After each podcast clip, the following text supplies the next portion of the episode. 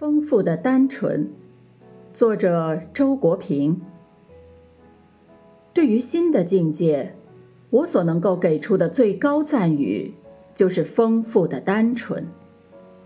这大致上属于一种极其健康生长的情况。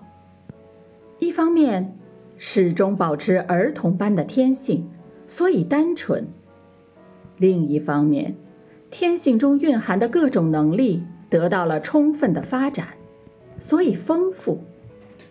我所知道的一切精神上的伟人，他们的心灵世界无不具有这个特征，其核心始终是单纯的，却又能够包容丰富的情感、体验和思想。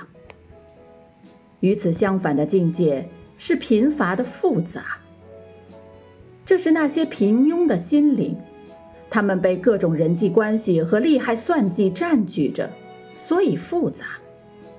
可是，完全缺乏精神的内涵，所以又是一种贫乏的复杂。除了这两种情况外，也许还有贫乏的单纯。不过，一种单纯倘若没有精神的光彩，我就宁可说它是简单而不是单纯。有没有丰富的复杂呢？我不知道。如果有，那可能是一颗恶魔的心吧。